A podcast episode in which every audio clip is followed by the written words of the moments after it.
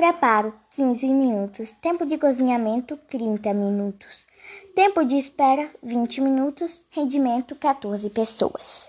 Ingredientes: 2 ovos, 1 xícara de chá de açúcar, 2 colheres de sopa de manteiga em temperatura ambiente, 1 colher de sobremesa de essência de baunilha, 2 2 xícaras de farinha de trigo, 1 xícara de leite, 2 colheres de chá de fermento químico em pó, forma de, forma de cupcake, forminhas de papel para cupcake.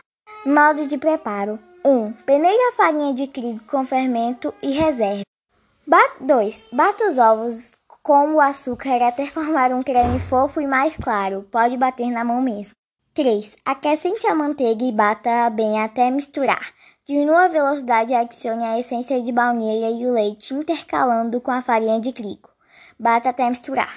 4. Preencha as forminhas deixando mais ou menos de um dedo de espaço para que cresçam ao assar.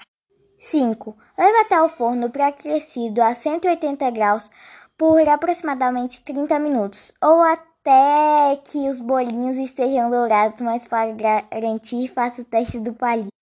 6. Deixe esfriar e faça um corte em círculo no centro do bolinho, retirando o miolo para que possa acrescentar o recheio.